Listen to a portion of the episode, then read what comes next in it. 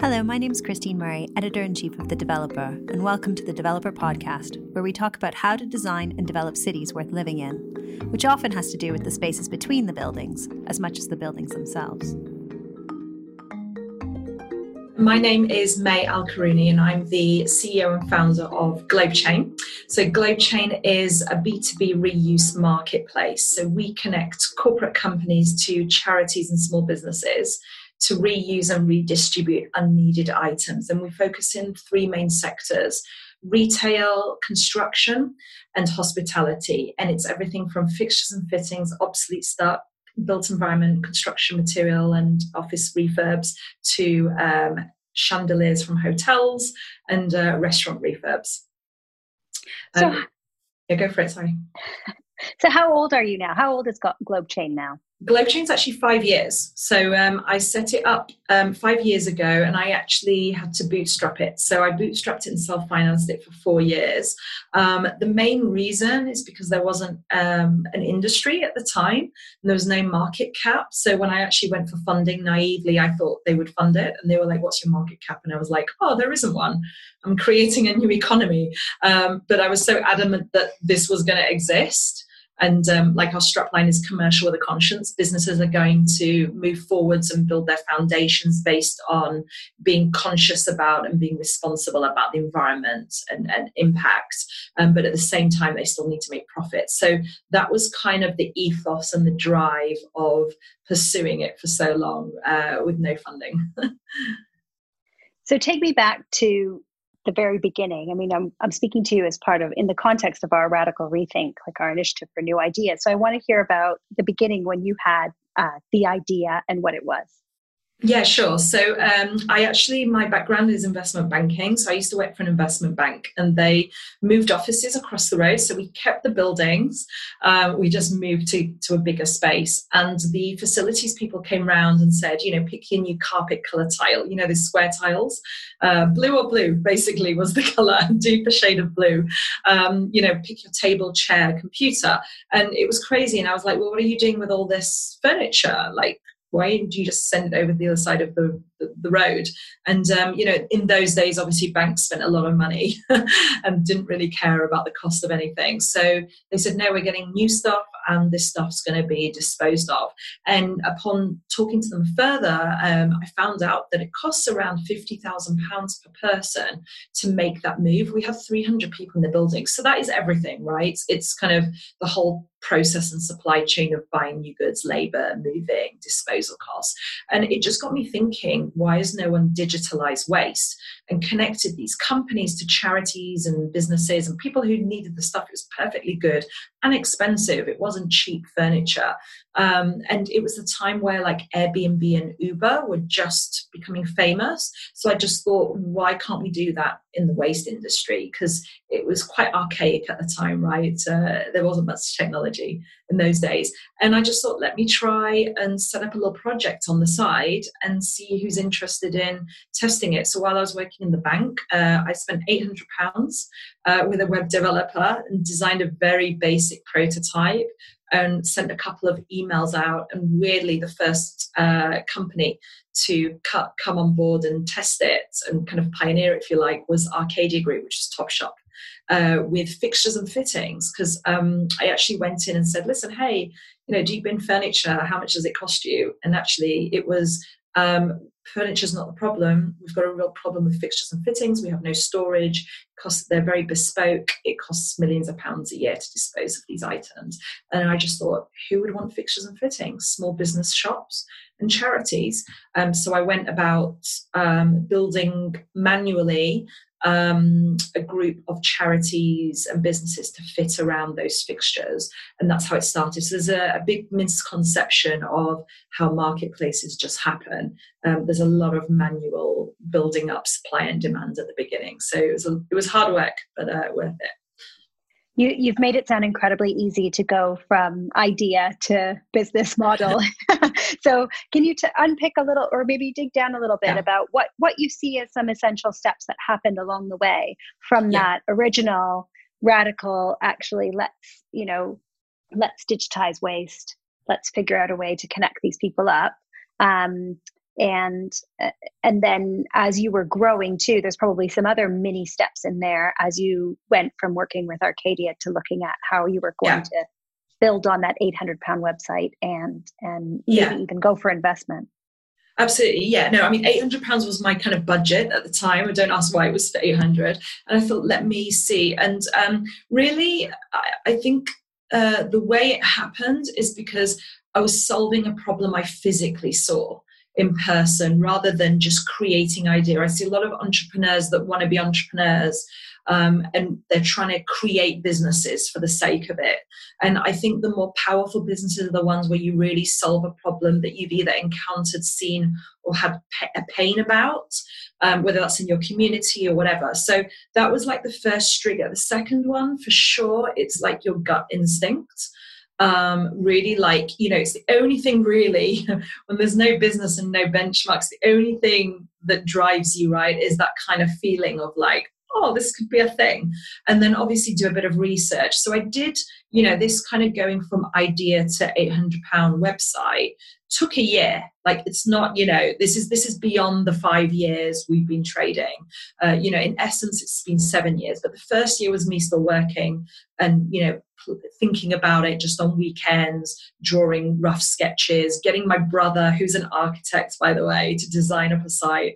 Uh, you know like not knowing anything about ux ui or anything but it's just like if i was a user what would I want from a very basic site? And when I mean very basic, when like minimal viable product, do a minimal viable product. Like you don't need bells and whistles. You don't need it to look great. If I showed you what the first Globe Chain site looked like, I don't even know how corporate said yes to it. You know, like it you'd laugh at it if I showed you. Um, and I look back and go, wow, we've come far from that. But that's with no technical experience as well. You know, I, I didn't know anything about waste, didn't know anything about technical. You know, my background's like finance, so. Um, so that was interesting. But actually, what that helped with was getting involved in the product and the design and having to do the testing with the web developer and so on it's painful. Like every weekend i'd spend hours testing the site for you know all functionality. But what that made me do is learn about what was annoying about the site and what was good and what was bad.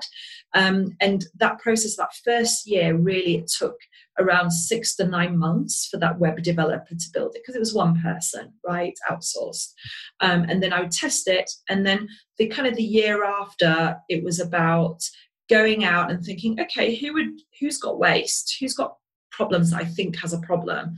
Um, and I thought, let me try some retailers, let me try some offices. So I sent out a lot of emails, you know, with a very, very short blurb about this is my idea have you got a problem with it? It's very like it was a very honest email. It's like it was me on my own. You know, it's not like hey, we're a massive company and I'm pretending to be five people. I just went out like I'm doing this. Like, is this an interesting? And you know, I, I got a lot of uh, feedback. Actually, one of the interesting things um, I did that's a little bit not irrelevant, but it, it just shows you the way you uh, write to, to companies.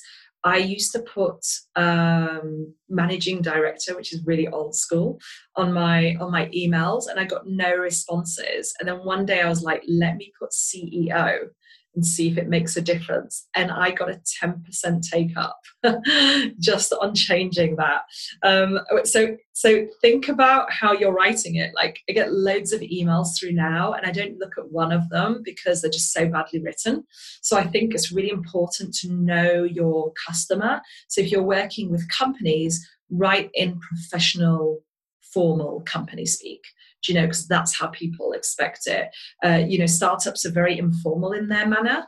And, and for a consumer side, I think that works, you know, because you're engaging, but really think of your terminology um, on it because it makes such a difference on email. So I think that helped a lot coming from a corporate background myself. And, you know, I had a lot of training, like, uh, you know, like everybody doesn't want to work in corporate, but I always say to like interns that come in that want to work in startups, I'm like, go and work for a corporate first, three and a half, learn the structure, learn from um, the mistakes there because it doesn't matter. When you get a startup, it's crazy, and the pressure and the emotions is is like on another level. So um, all that kind of needs to take into consideration when you're doing it.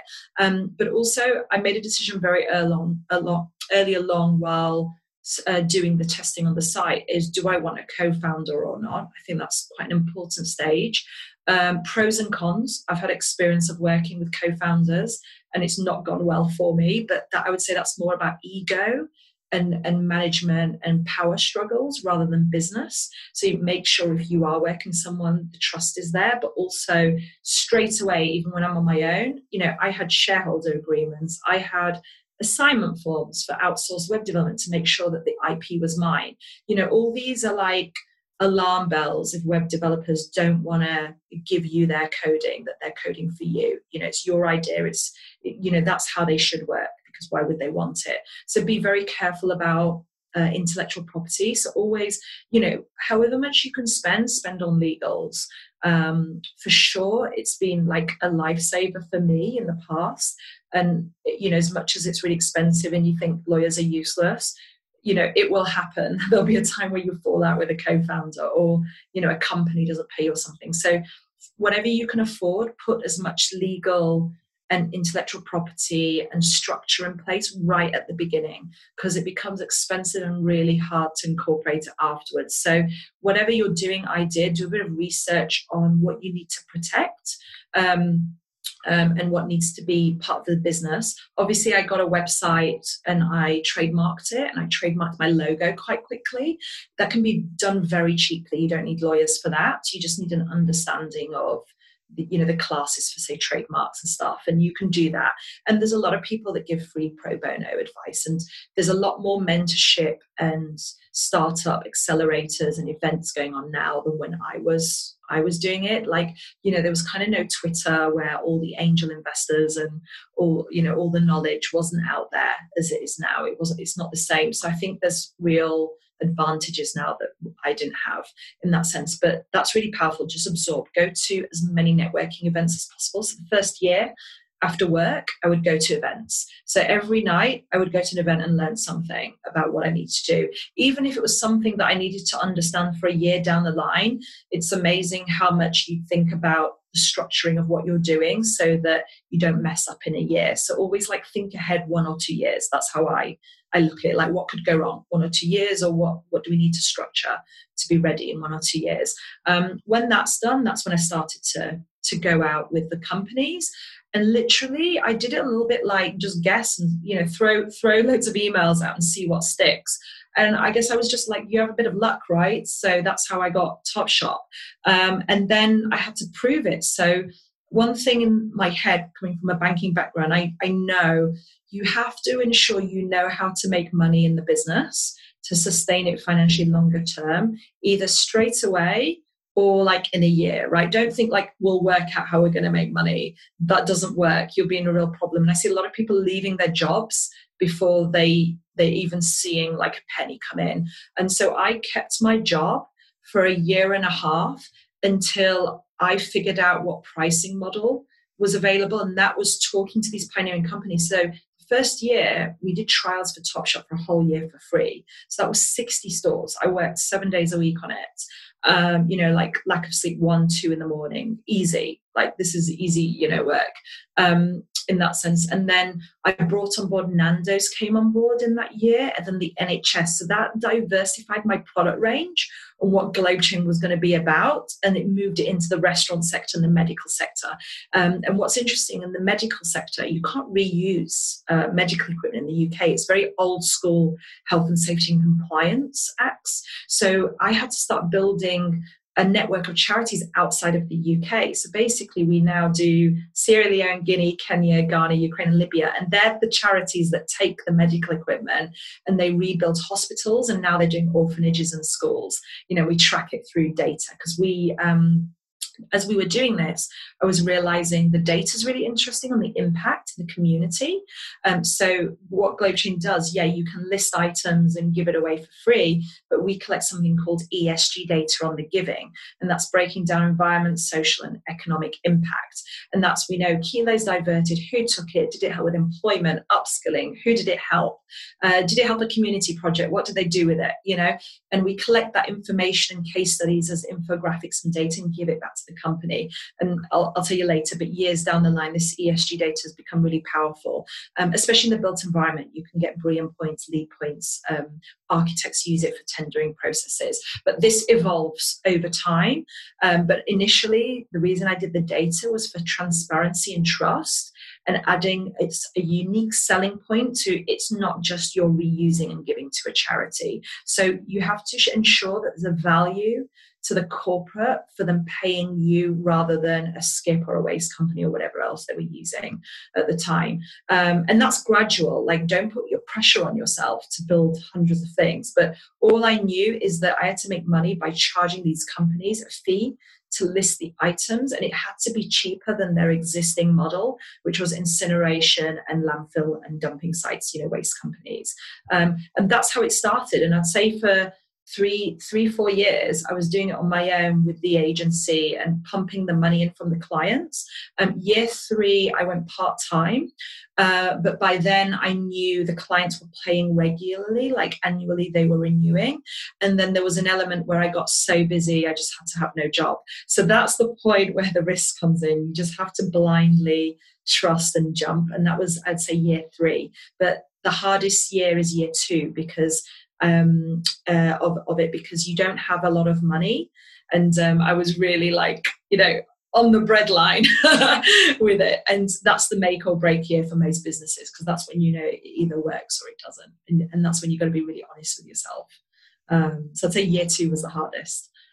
So, what were some of the things that in that make or break year, what are some of the things that you'd say um, are the tests of an idea? So, one of them that you mentioned is obviously being able to pay yourself, being honest about whether the revenue model works. Are there other tests that you know people need when they're having that honest conversation about is this idea going to work? Is this kind of um, going to happen? That that you might suggest people are considering at that point. Yeah so um, one of the things i did is i didn't build anything into the site unless the client wanted it and either paid for it or i could afford to cover it with my expense you know with my costs um, and I did the minimal amount of possible to get it off the ground. And the first two years, the site was actually very manual. Like I was watching every item. Like sometimes I'd list items for the clients, and sometimes the client, you know, the items wouldn't go, so I had to build a network. Like sometimes the client would be like, "Can you do Wales?" And I'm like, "Have I got charities in Wales? No, let me build it." So there's a lot of effort uh, uh, to build that. So you've got to be really resistant. And I always say, like, business is really 80% mental strength, 10% business, 10% craziness, because you've got to have, you've got to take risks. Like, don't think you're going to pay yourself 100K a year, you know, like some people do. And I'm like, that's crazy. You're not paying yourself anything for the first two years. Make sure you're covered, you know, for two years somehow.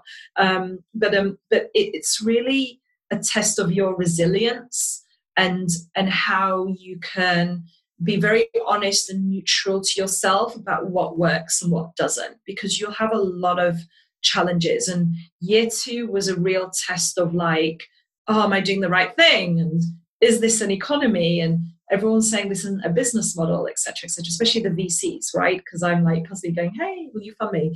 Um, and um, and and but what I was looking at, I looked at, well, guess what? My pipeline's growing. My customers have stayed with me for two years. And I'm hearing a lot more noise in the market. So really keep your eye out on where the market's moving because you know by year three and year four people were talking about sustainability more you know and built environment the first two years the built environment was very very against it you know like we even had like contractors trying to sabotage clients using it to make it to, so they wouldn't change their behavior to change. And then so i looked at that as not like oh i hate them they're doing this. I'm like okay what is driving that? That's behavior change. So then you switch your selling to be like okay we need to change behaviors. How are we going to do that? And then you go back to the client you figure out well what's why are they being so resistant to it? Usually it's fear of technology they're very old school they think it's too much hassle right? They think it's more effort. So then I started giving free trials out and getting them on board. And, you know, being a little bit more, uh, not aggressive, but confrontational with these people in the meetings. You know, as a, as a female as well, you're getting in the built environment with a lot of, you know, no offense to the audience, middle-aged bald men, white men, and you know they're really grumpy, right? But but like one of the challenges we had was uh, we we have fun with it. It's like can we convert them, right? And it became like a little game, and actually they do. So what happened was they would use it, they would grumble, we would help them. They would see how easy it was. So it was all about efficiency and effortlessness, right? Even though really they're doing the same thing they're still calling up the skip provider. They're still having to stand near the door when the lorry comes for it. So they're not doing anything else. The only dynamic is it's a different audience. The pickup is from a charity. So it was all about behavior change. And I think really digging deep and understanding really why are they grumbling right don't take it personally they're doing it because they don't know anything better and and really the skill is right persuading them but you know, four years down the line, the built environment is like completely on sustainability and impact now. And so now we get them coming to us. But I'd say it was year three when I saw a real shift in the construction uh, market where they realized that they needed to find solutions. And what we provided was something super easy. The tech is not super crazy, it's not artificial intelligence. It didn't require much effort. It was mainly about the human interaction and persuading people that predominantly worked in the basement and were forgotten about, right? Uh, giving them something important and a feeling. And the fact that when they were giving the items away and they saw the data and they saw the impact of how it helped communities gave a bit more of a human uh, feel to it. And ultimately, we're all humans at the end of the day. So that human vibe of like, you actually helped a school in Sierra Leone have some desks and tables, you know, or like we had construction blocks from Heathrow Airport, went to Ghana to rebuild a hospital, do you know, and we got before and after pictures that impacts a human. Like you cannot say that doesn't impact you to make you feel good, that warmth. So just don't underestimate that warmth, uh, you know, to people because actually they see like how they've helped. And all it was was a pallet of concrete blocks, you know, that would have been disposed of and you know uh, created even more disaster on the on the carbon side and incineration so really kind of dig deep and know your client but also as well know don't be delusional. You know, like for me, I didn't ask my friends what the site was about. Go for strangers. Strangers are going to be honest, you know, and those grumpy people are the most honest you'll get to, to get your product right. Because um, your friends will just say, yeah, it's great. And I don't want to, I don't want to hear it's great. I want to hear where, where really do you think there could be an improvement? You know, so you have to be really, um, uh, don't take it personally and don't, don't don't be too precious on what you like about something. I really love uh, this encounter with the grumpy people, um, and and I think um, if we're talking about really radical ideas for the way people want to do things, they're going to hit some grumpy people. There's going to be resistance. Do you have? Um, I want to know what your your best conversion tactics are. I love this idea of collecting the the kind of benevolent data or kind yeah. of getting them to witness or experience it. Obviously, that's good. But when you're in that boardroom or or in that um, networking event where you're you're cornered this person and they're they're giving you the grumpies. What what what what should you have in your arsenal? Um, yeah i mean if they're really offish just be really blunt the back. Um, and that goes on that's from my banking days when we used to talk with brokers right? They're really like we just want it quick quick quick. Um, but but normally um, it's usually about like sometimes like if they're really difficult i'm like okay i hear you i get it. It's the classic challenges you're telling me but we've got 500 companies using it. You know like i'd be like these are your competitors using it. Why are they using it? You're not. So there's a little bit of like oh yeah why am i not? But also I'm, I, I say to them what will it take for you to use it? Like what is your block with the site that you're not using? And then they will seriously think about it and they'll either realize there isn't one and they've got no excuse, or they'll tell you, and then having your ammunition of sales skills, you know, all those challenges, because you're going to hear the same things. You know, it'll be like, oh, health and safety. It's like, guess what? We have health and safety documents on our system. You know, tick. You know, like usually the challenge is the challenges are not really what they're saying. There'll be the odd occasion, there'll be something. But then, you know, like for one, we had a construction firm, they were like, we don't really want charities, people coming on really dangerous demolition sites. I get it, right? That's a that's a, a real challenge. So oh, I said, well, we haven't got what you need completely. However, what what would you say of using your own construction providers like the suppliers that already come on site that have all the liability and insurances and know that company in and out right so they're in and out of those dangerous constructions every day i said what if we could connect that supplier through an api through our system to offer logistics to those charities. So you don't even have the charity turn up. You have your known supplier that's been working with you for 10 years picking up, and they can actually make some revenue out of it. Would that help? So I said that to one, and he was like, absolutely. So it's sort of thing. So then I'll look at it from a commercial angle, going, okay, is this something all the construction companies might want. So then we go out and ask them, right? Because I won't build something just for one client unless they're paying me a lot of money that's that's how strict you've got to be. Do you know so that that's how you've always got to look at it. It's like is this solution helping a lot of people with ultimately the same problem? Because sometimes you'll go with that and going we're, we're thinking of building this. Is this something that would make you use GlobeChain more? And they're going to go oh my god yes or oh no i'm not so bothered. Do you know so then you can gauge how many clients will want that feature. Um, and, and you don't even have to do it through high tech API integrations, you can do a manual setup to test it because that's what we'll do. We'll do a manual setup where we see how many people quote to use their logistics, but we also manage expectations with the client. So I'll say, listen, because you want charities to now pay this specific logistics firm, it might not be that competitive based their man and van or their own logistics. So they're gonna you might have less charities requesting the items. So whereas like the average is 10 people will request those items. You might only get three people requesting because they might not want to use logistics. As long as you're happy that your take up rate might reduce however your liability and your health and safety and your compliance and your insurance is ticking the boxes for, for, for all that if you're happy with that compromise that's absolutely fine from our side. And usually they are you know but it is just being very honest about if you expect people to spend you know, £100 or £50 more on the logistics, you're going to get less requests, but you only need one for someone to pick up, right? So, um, so that's the kind of level of conversation we have um, with them sometimes. And I like this idea that you're like not just building it for one person. That idea of speaking to many people and not kind of spending money just to to please. You've also got this whole um, uh, consciousness to your business. So as you were building it, you had um, values. And can you talk a little bit about you, your values, where they come from, and and how do you set limits around that? I mean, especially yeah. as you were bootstrapped and then you you went to get invested. So in as you were seeking investment and growing.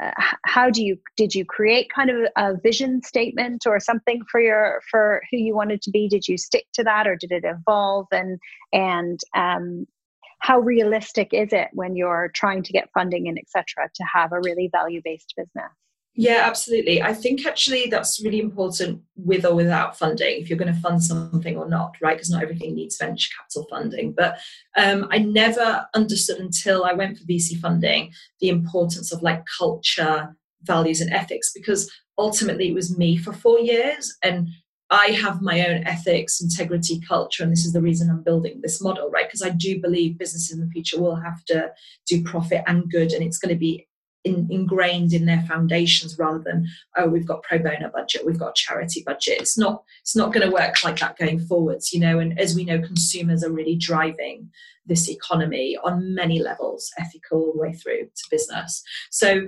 um, for me it, when I was hiring a team internally, the culture was important with the people coming on board. So everybody can say, like, oh, you're doing an impact. But for me, the type of person that I needed to help build the business was somebody that um, com- was commercially minded that understood we are a startup.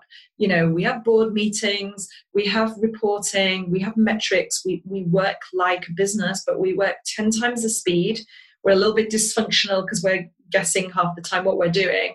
But but ultimately, we've got this drive of believing in the impact as well. And actually, believe it or not, it's very difficult to find people that are socially conscious and commercially minded at the same time because it's ultimately we've been ingrained in society that that's two separate things right you can't make money and do good like it's, too, it's you know it doesn't it doesn't bode well with some people but um so finding that alignment is part of our culture and then and then from the people that i started to hire you get a culture in the office naturally, right? They create the culture. So you see the type of vibe in the office. You know, like we like to have fun, but they work really hard. You know, but they believe in it. Like they believe we can make this really big and make an impact. And you know, like sometimes you're so involved in the business side, especially me running around and thinking like three years ahead, you forget of like the impact of what a computer can do for a young child or an orphan that has some shoes. Do you know, like, and when you get the stories, there's like, oh yeah, you know, I remember it was like really nice. So I feel like that, you know. So there's that there's there's a balance of that. So I'd say our culture is um, all about um, like generating impacts and and manifesting like big things, right? Um, and um, and I would say that that kind of reflects the type of clients we get.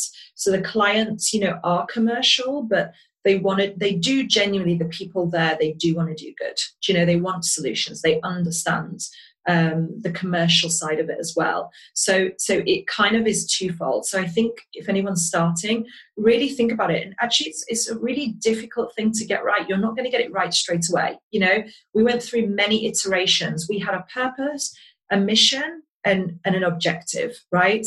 The objective was to you know divert x amount of waste globally by 2025 right? And then what's your mission? And then what's your value? And we when we hire people we look at those values to see if they're genuinely aligned with it. Um, from a company perspective we work with anyone because if they've approached us it means they want to do something. There's a couple of areas we tend not to touch and that's kind of gambling um, and tobacco. Um, but you know never say never it's not like it's a never but like if they genuinely want to change you know we'll we'll we'll we'll have a look at it. But um but generally for me it's about any com all companies should be sustainable and generating impacts because that's going to be the future. Um so so you know we're here to enable that transition for them. When you you talked about going into the kind of corporate side of it what about reaching out to those charities or those kind of and people that work with pick was that did that require a different kind of language a different kind of conversation yeah, absolutely. From um, a marketplace product perspective, terminology, and don't forget, different countries have different ways of saying it. So we have German, we have Spanish, we have French, we have Arabic. Very, very different in the way the charities will interact uh, based on like ethics, pride, integrity. You know, German German language is crazy, like the different different ways, and on on web it's very different and very difficult because uh, it's very long words. So you've got to think of things even on a mobile, like how is it going to fit on the mobile, and you know there's all those things you have to think about longer term. But um, from from a charity perspective, it's like uh, what what are we giving value to them? Why would they use us? So it's about talking to them. So at the beginning, I did go and meet every charity and I worked with every network.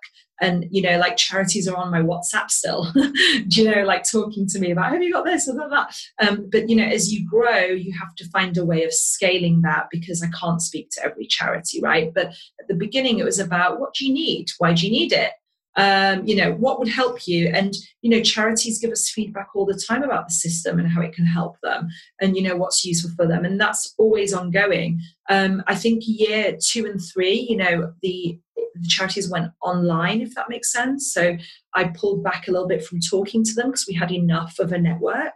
Um, and then really that's when marketing kicks in, right? We do everything digitally and promote.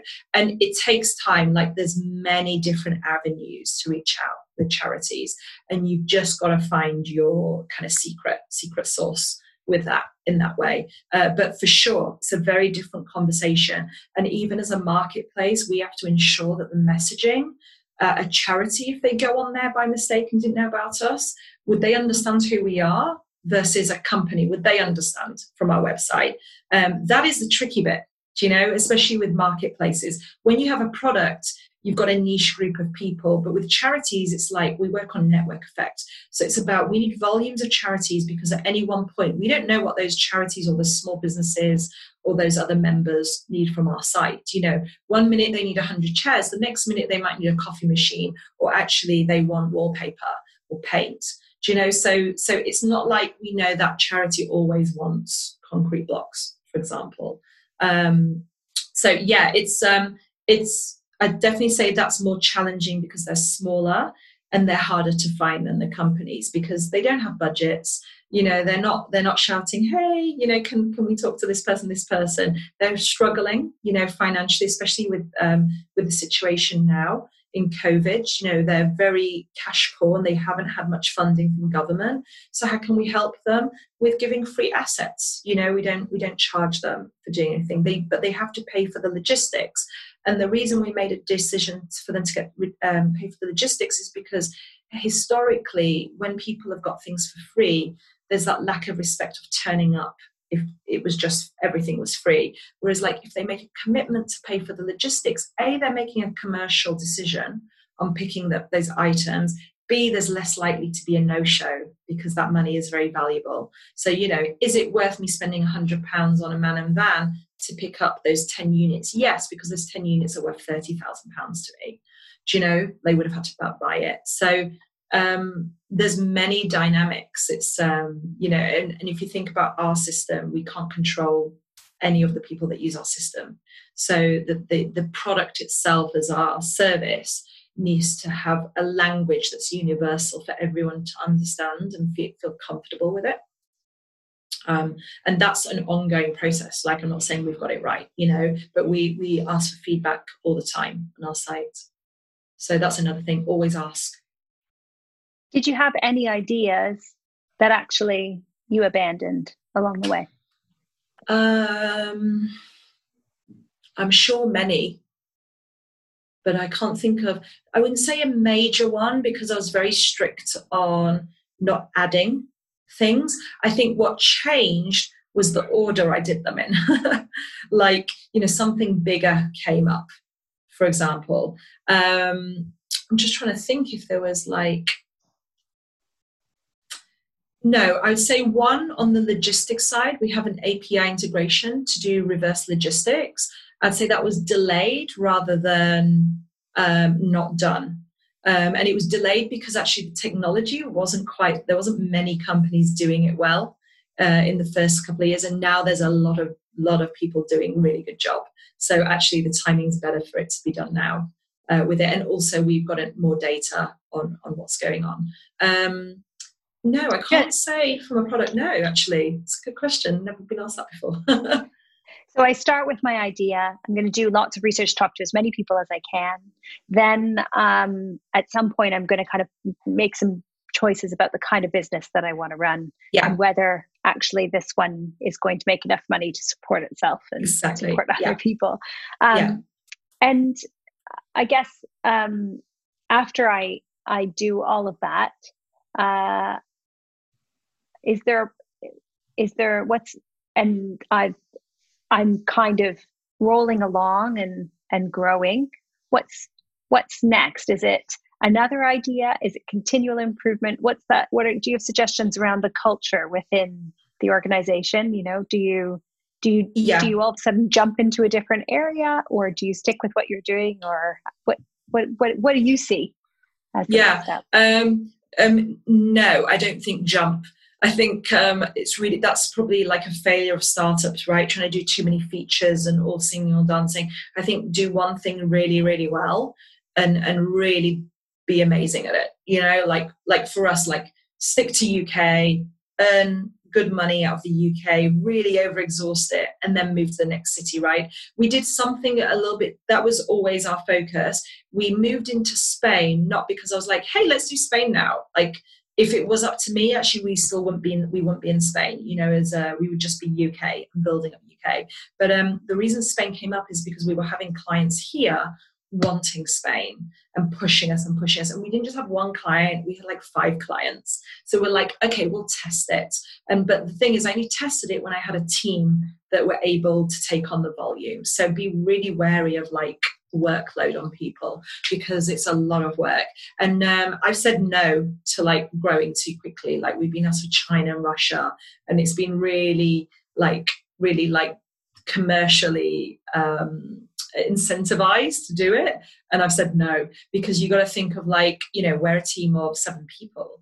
Like we can't do more than four places all at once, even though actually we're better than most because we are marketplace. So scalability is easier for us because we're one platform, we can be global like straight away.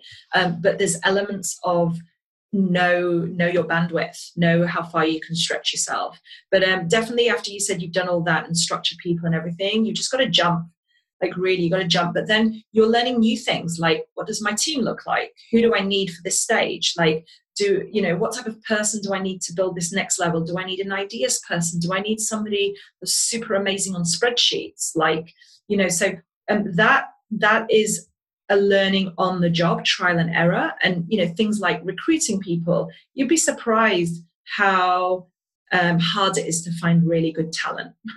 you you make an assumption because you're around good people all the time because you know you're the entrepreneur and good people know good people. But you know once you open the flood the door, you get everything and anything and as a CV. So you have to really hone your skill and learn very quickly um, what's good, what's not, and you'll make mistakes. Like for sure, I've made so many bad hires, uh, but you have to um, fire quickly. Like it's painful, but you have to just do it quick because ultimately it's going to it's to be bad for business. Um, and that's one thing from a vc point of view they will they will look at. You know the skill of hiring is um, quite underestimated i'd say. It's quite tough. So zooming out a bit to how you see the circular economy um, evolving right now um, and growing and also whether anything's changed for you post covid yeah, so um, after four years of bootstrapping, I got funding. So I got VC funding just under a mil, and um, and the reason I got it is because the circular economy existed, and we had paying clients retains. so going to a VC and going, the circular economy is worth four point three trillion dollars. I can take X amount of that market, and this is how I'm going to do it. That's that's the process. You go for VC. Um, and then they understand and they get it and they take a risk, obviously, um, at seed stage on that side. Um, going forwards, uh, what we found actually is the circular economy, even though people don't maybe understand circular economy or don't have never heard of the word circular economy, um, if you look at the drivers in the market at the moment, um, you know, especially Gen Z, millennials, they've been talking about impact, sustainability, you know, no fur, organic food for quite a while now. This is all kind of circular economy and feeds into that food waste. So all of that is helping us, right? It's like nudging us in the right direction. So we have to follow we we are ahead of that wave but also you've got to ride that wave as well and find the angles that help you and definitely what covid's been very interesting yes everybody's had challenges and as a startup we have challenges as well um, from a fundraising perspective and you know keeping people motivated and and all that kind of stuff is actually what we've seen is Com- companies have still been talking to us. We signed two global contracts in COVID in the first couple of months, which was unbelievable considering like you didn't think they'd have money. Um, but also, we've done many quotes for when we come out of COVID properly come September to start projects again, particularly in construction. And um, for me, that is a big sign that people are pushing ahead and sustainability is one of their priorities. And it's become more than a nice to have right? It's about differentiation now. And i think what what we've seen in covid from a consumer side as well is people are more health conscious now because they've had time out right? They're on furlough. It's kind of long-term holiday and rehab right? So so a lot of people are reflecting on their lives their health uh, their living arrangements. They've realized they don't need that much money to live off anymore. They can sustain themselves. You know, it's all about health, well being. And, you know, ultimately, like COVID is a disease, it's really about chemicals and things going on in the environment that are not good for us right so so it's kind of given it a boost in in a bit of a, a way that's kind, kind of like left wing right which has really worked for us um, and and also from a company perspective they're still the CEOs and boards are looking at the circular economy as this is our new business model. And I think this is the perfect time to test it because because new business models don't have uh, performance records on profitability, right? So, a big company to talk to shareholders a year ago and say, we want to completely change our business model. We don't know if we're going to make profit in a few years, but just bear with us and be patient. They're not going to say that, right? But what's happened now is guess what? They're not making profit. A lot of these companies are really in disaster stage, right? They're really like on the brink. So, to change their business model now actually is a low risk strategy for them. So this is a perfect time to reinvent themselves. And some people are going to do it amazing, some people are not, right? Um, and that's just that's just economics. Um, but I think this is the perfect time to to set up a business actually for anyone that can afford to do so or luckily still has a job and, and can do something on the side. And this is probably where all the new businesses come out because you're you're seeing people talk about ESG data. You're seeing people talk about like, is my food healthy? You're seeing people like, oh, look at all the waste and all the e-commerce, the products that haven't been bought. What are they going to do with them? So in the warehouses, guess what? They incinerate them.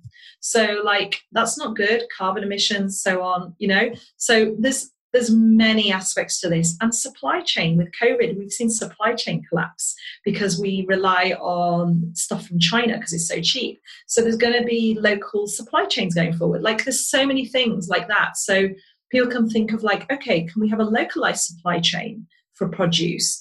Um, what does that look like? Guess what? We're going to make it sustainable from day one because that's what people want. So you know, and I think small businesses as well will come out the woodwork. You know, the high streets are closing down there's elements of localized shopping like people are uh, going to parks and supporting businesses more local now. They're not really in central london so much right? Um, so so there's people just need to look around and see what's going on because actually some really positive things coming out of it. So in a way all of this disruption that we've gone through has made it easier for us to say what you know how evaluate what we're doing and think about how to do it differently. And then that's where becoming more circular might come in making different choices come in or a whole new business idea or, or and it's actually an, an opportune time because the grumpies are not as stuck in their ways as they were a few months the, yeah the grumpies have been disrupted so much they're happy just to have anything you know? So so so that's what you need to kind of like look at. And like what do startups do or businesses do? They disrupt right and you've got massive disruption at the moment and you can you can definitely for sure work it in your favor. Um, i'm not saying it's going to be an easy ride but but for sure like some of the best companies if you look historically have come out of like recessions. Um, so so i you know i don't think it's a bad time for somebody to do something and especially if they've just got made redundant right? Sometimes you need that push because when you have nothing you've got a lot to gain you know? So uh, so people need to like look at it like blessings in disguise sometimes. I'm not saying everybody but but that's that's how i see it. Bringing it back to that idea i really like how you talked about solving a problem you've seen.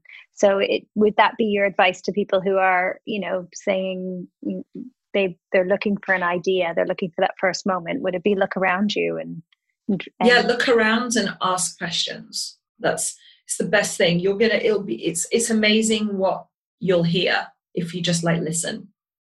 Um, and i'd say that's the that's all you need to do because you'll just get inspired by something like that. Like um, you know don't like look at something going i'm going to do that but in a different color unless you think you can do it better you know? Uh, i always make the impression of like dating sites. It's like do we need another dating site? Do we need another taxi cab company? Like uber. Not really you know? We've got enough um, but you know like how can we how can we create like you know let's get innovation back. You know it's, it's a great time to innovate and you've, you've got to take risks. Like anyone thinking that this is low risk uh, needs to uh, just go and get a job and do something as a hobby So I just want to thank you for talking to me today about your your radical idea and how you made it happen, and um, and how other people can kind of start, try to take their ideas and and grow them into proper businesses as you've done. And if people want to find out more about Globechain or learn about it, where what do they do? yeah, you can just go on our site, globechain.com. And um, and yeah, and if you, want, you can contact us on the form if you've got any ideas. And yeah, and, and just go on and, and push it out to as many charities and small businesses you know to use it. So, all these people who are perhaps downsizing their offices right now, Absolutely. Downsizing offices, uh, charities that require inventory assets products, um, or on the flip side, big companies as well, you know, that have a lot of stock in their warehouses. It's, it's really, it's like anyone. Great. Thank you so much. Thank you, Christine. If you enjoyed this podcast and you like what we do, please consider supporting us on Patreon. You can find us at patreon.com slash the developer UK. If you have a radical rethink idea about how we need to make spaces between the buildings differently, whether it's policy, practice, or design, you can send it to editorial at thedeveloper.live.